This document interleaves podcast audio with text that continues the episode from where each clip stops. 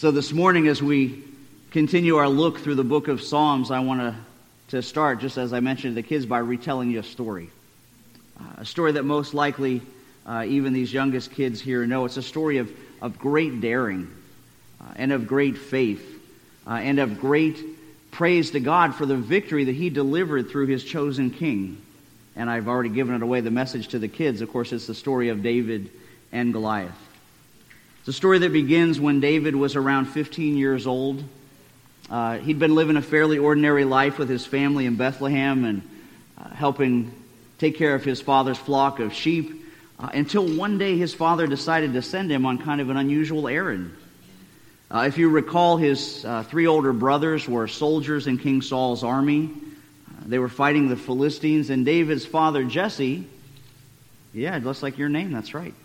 David's father, Jesse, uh, sent David with some food and supplies to take to his brothers who were on the front lines.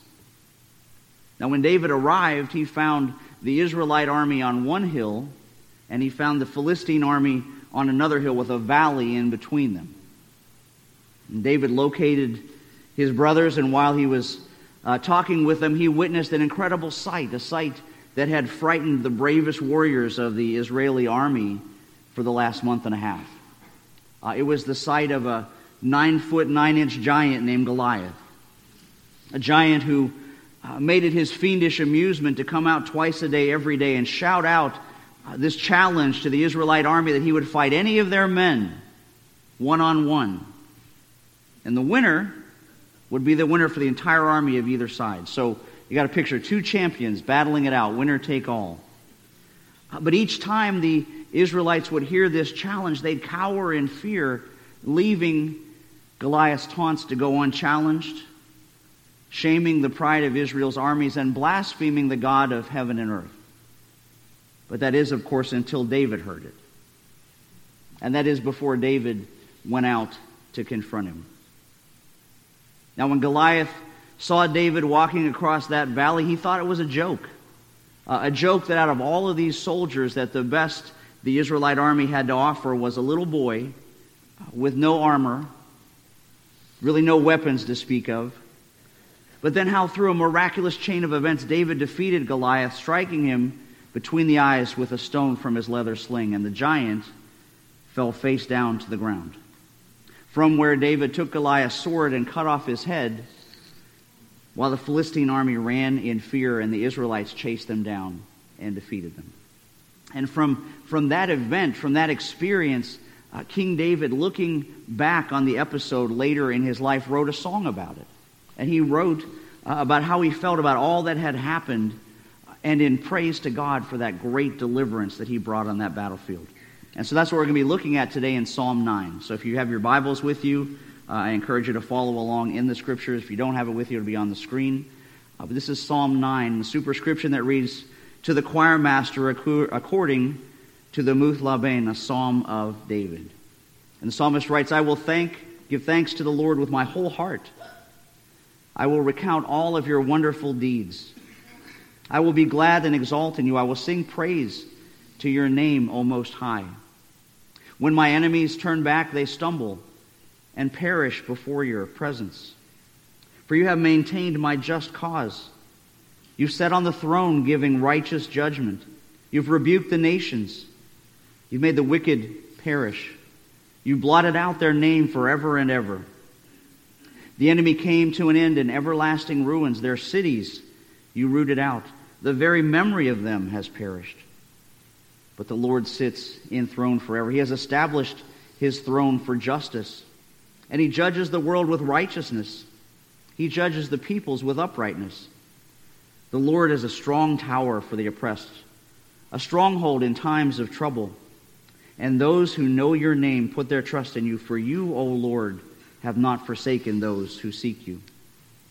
Sing praises to the Lord who sits enthroned in Zion. Tell among the peoples his deeds. For he who avenges blood is mindful of them. He does not forget the cry of the afflicted. Be gracious to me, Lord. See my affliction from those who hate me. O you who lift me up from the gates of death, that I may recount all your praises. that in the gates of the daughter of Zion I may rejoice in your salvation.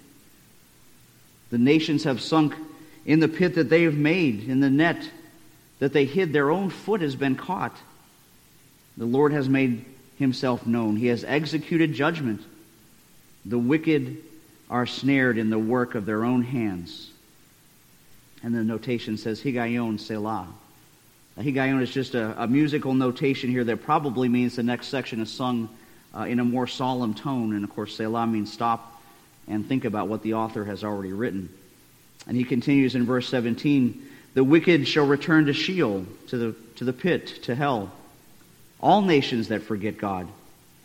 For the needy shall not always be forgotten, and the hope of the poor shall not perish forever. Arise, O Lord, let not man prevail. Let the nations be judged before you. Put them in fear, O Lord. Let the nations know that they are but men.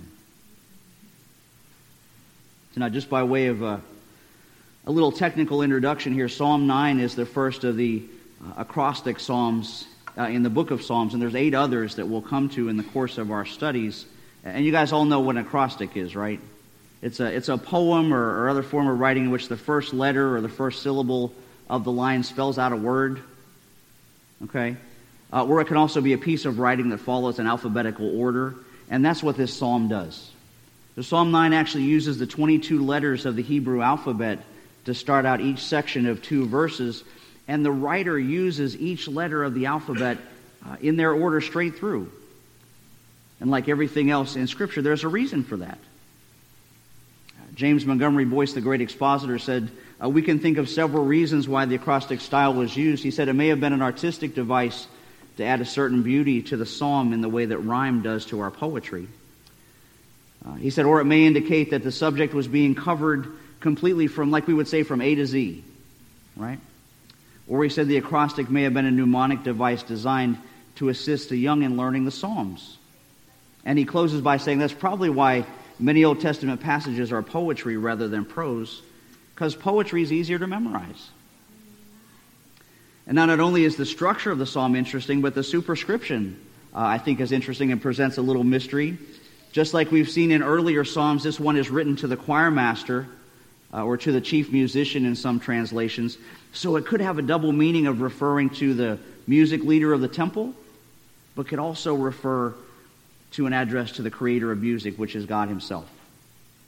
Uh, and then we uh, read it was written according to the, the Muth labben, which is, is the name of the tune that it was written after. Like, you know, some of how of our favorite hymns, our lyrics are written to popular song tunes of a different era. Okay, and so this Muth labben being translated means a song concerning the death of the son. Or some, some of your translations may read concerning the death of the champion. But either way, most Jewish and Christian commentators agree that the psalm uh, was indeed inspired by David's gratitude over the feat of Goliath of Gath, son of the Philistines and champion of its armies. Uh, and they also agree that while Psalm 9 touches on several themes, that it's a psalm primarily about praising God. And so, uh, what I want us to explore in the actual message today is the topic of praising God uh, and what praising God looks like, what it means to praise, uh, and, and how we should do it together. Because sometimes uh, you and I forget the value of praising God, don't we? Uh, it's like the, uh, the man I read about and his little 10 year old son who are on an extended weekend uh, fishing trip several miles away from home. And during the course of the trip, when the Lord's Day came around, uh, the little boy insisted that they attend the local Sunday service at a small country church that was near the, the lake where they were fishing. But when the time came around for the offering plate to be passed, the dad realized he had forgotten to bring any cash for the collection. So he, he digs deep down into his pocket and he, he fished out a quarter and gave it to his son to drop in the offering plate as it was passed. And so they sat through the rest of worship and uh, they walked out to their car after the service. But to the boy's surprise, the, the dad just kept complaining about everything that had happened. He complained about the length of the service. Uh, he complained that the sermon was boring. He complained that the praise and worship uh, songs were off key until finally the son interrupted and said, uh, I know, Dad, but what did you expect for a quarter?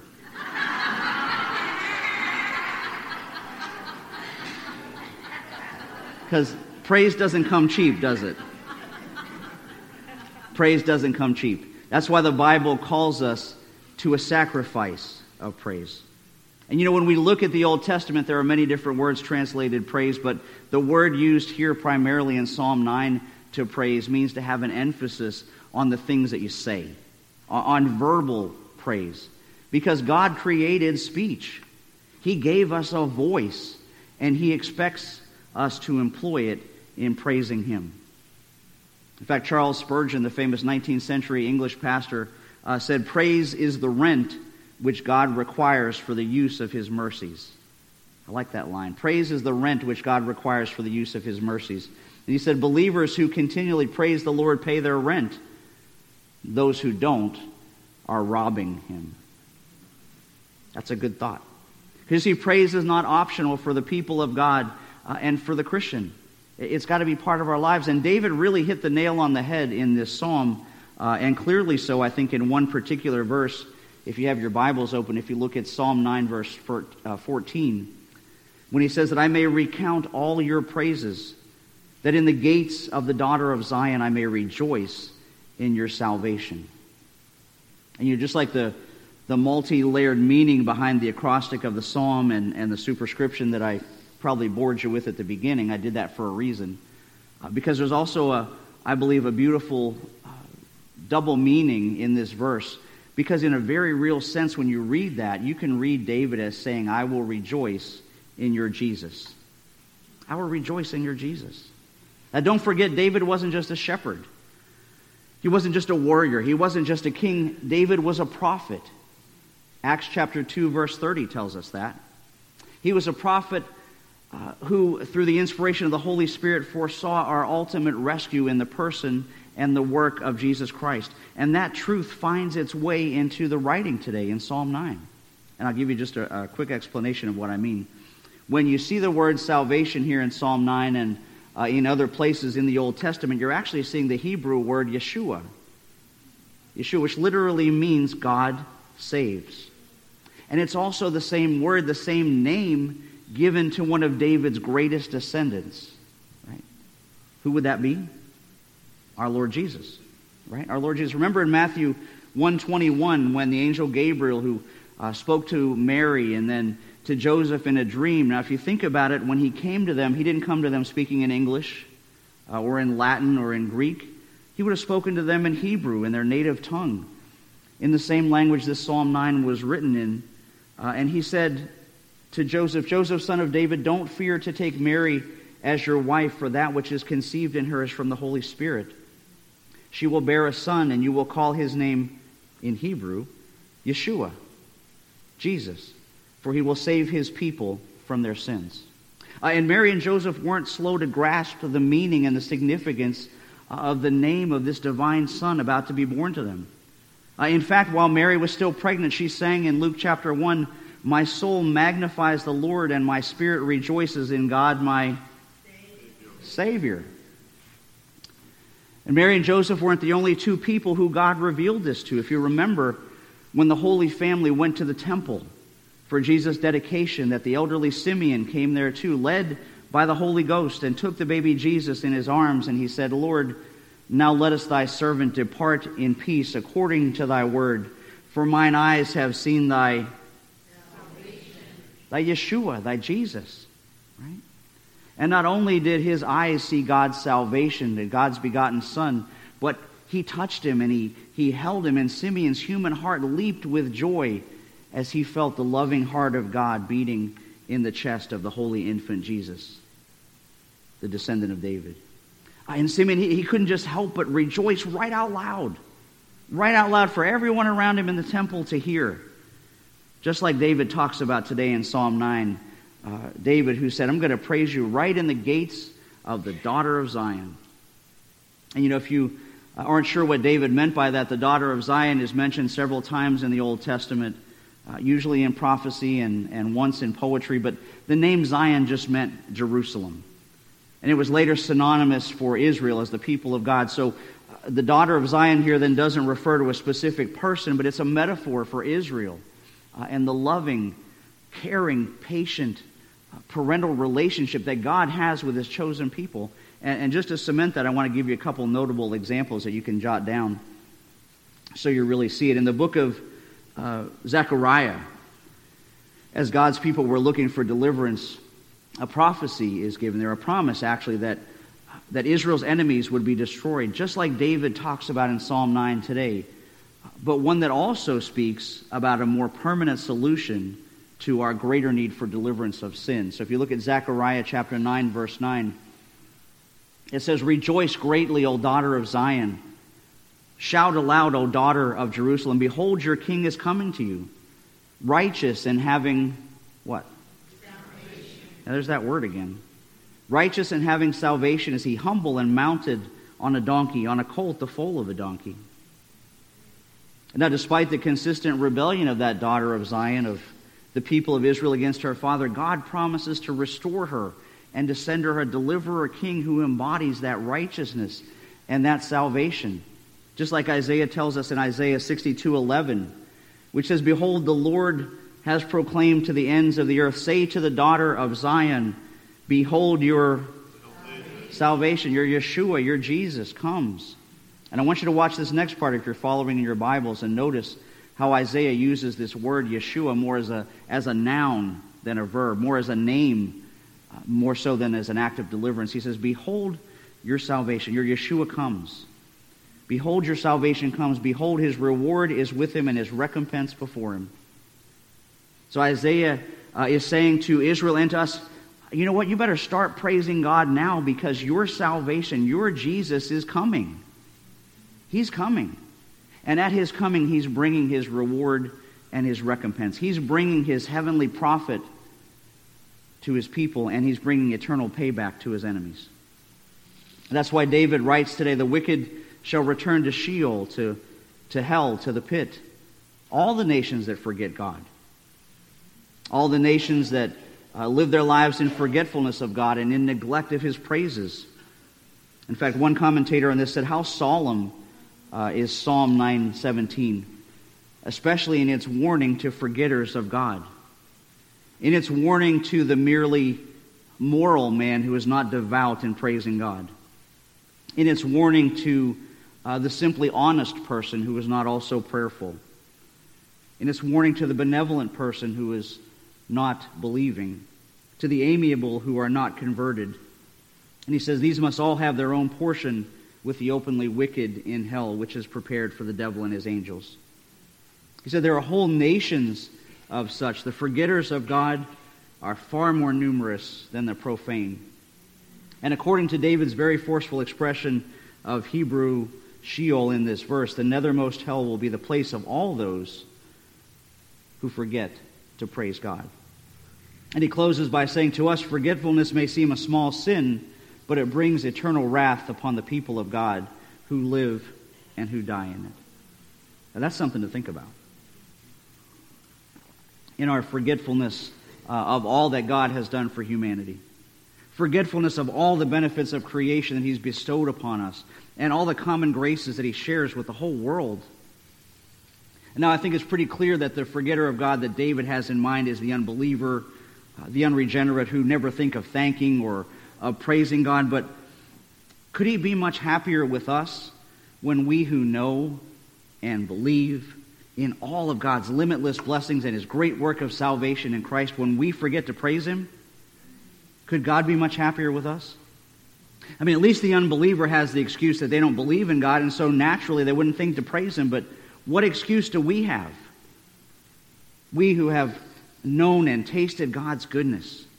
Uh, we who, like David, have seen God defeat giants, lots of them, whether they're literal or metaphorical. We've seen God defeat the giant of financial difficulties. We've seen God defeat the giant of illness. We've seen God defeat the giant of grief. Excuse me. And one day, one day, very soon, brothers and sisters, we will see God finally and totally defeat the giant of sin that suffered its death blow at Calvary. And that day when David says in verse 6 that the enemy came to an end in everlasting ruin, because just as David and the people of Israel saw the defeat of their enemy in the Old Testament, the Bible says that we will see ours defeated in the New Testament. So the book of Revelation, chapter 21, we read, uh, and the Apostle John is writing, he said, when, Then I saw a new heaven and a new earth, for the first heaven and the first earth had passed away, and the sea was no more.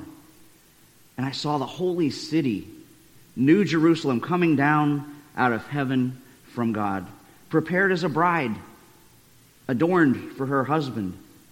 And I heard a loud voice from the throne saying, Behold, the dwelling place of God is with man, and he'll dwell with him, and they will be his people, and God himself will be with them as their God.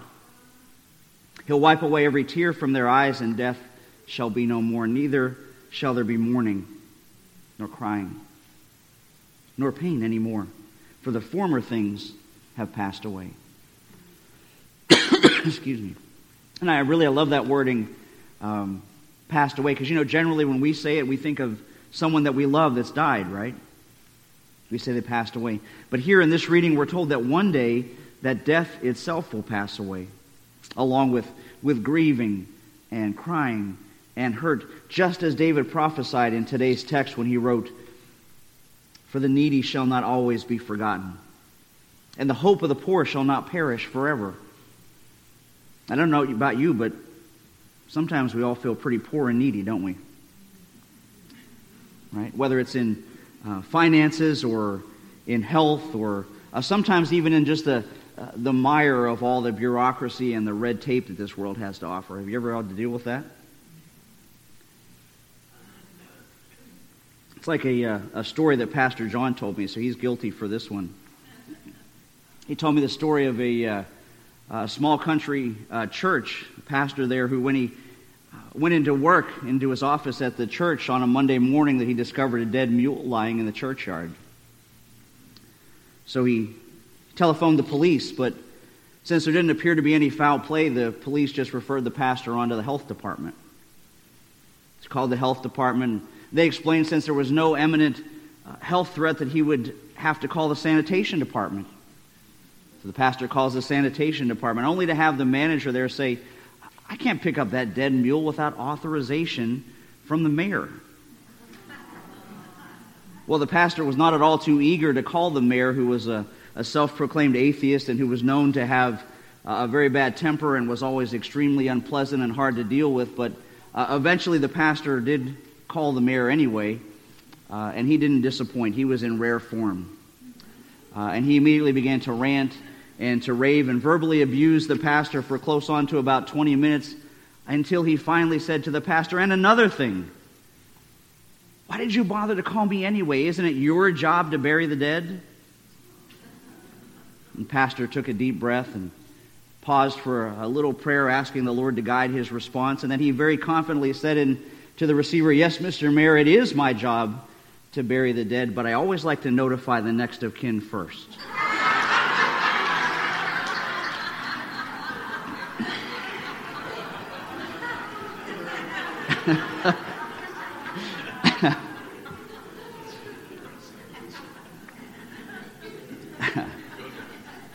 now, today you may feel like you've been on the receiving into the same kind of abuse as that pastor was from the world and from the flesh and from the devil.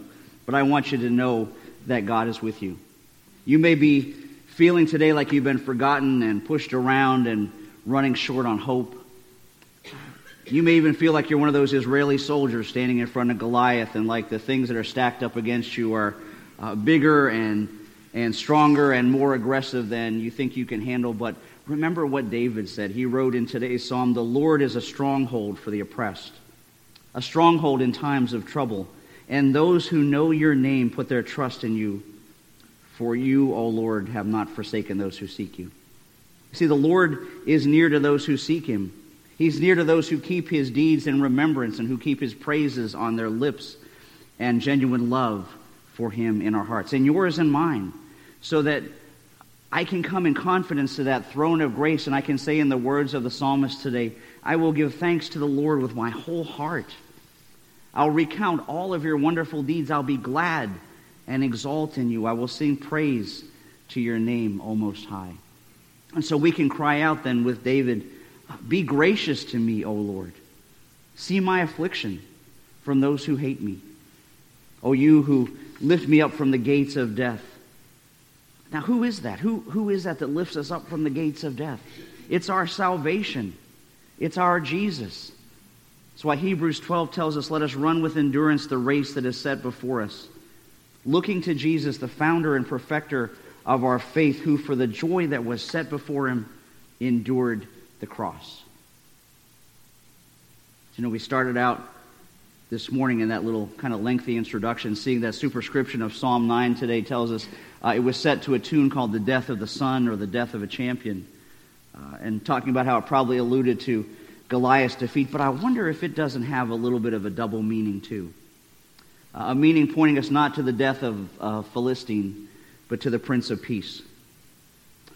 Maybe pointing us not to the defeat of a great giant, but to the triumph of a great Savior pointing us not to Goliath of Gath, but to the man of Golgotha, pointing us to Jesus Christ, our rightful Lord and our righteous Savior, whose name is forever praised, so that we can rejoice because one day, and one day very soon, we are going to experience the salvation that only Christ can bring. Amen? Would you please stand for uh, the Apostles' Creed and for our closing hymn? Brothers and sisters, let's confess together what we believe. I believe in God the Father Almighty, maker of heaven and earth, and in Jesus Christ, his only Son, our Lord, who was conceived by the Holy Spirit, born of the Virgin Mary, suffered under Pontius Pilate, was crucified, died, and was buried. He descended into hell. The third day he rose again from the dead he ascended into heaven and sitteth at the right hand of God the Father Almighty. From thence he shall come to judge the living and the dead. I believe in the Holy Spirit, the holy Christian church, the communion of saints, the forgiveness of sins, the resurrection of the body, and the life everlasting. Amen.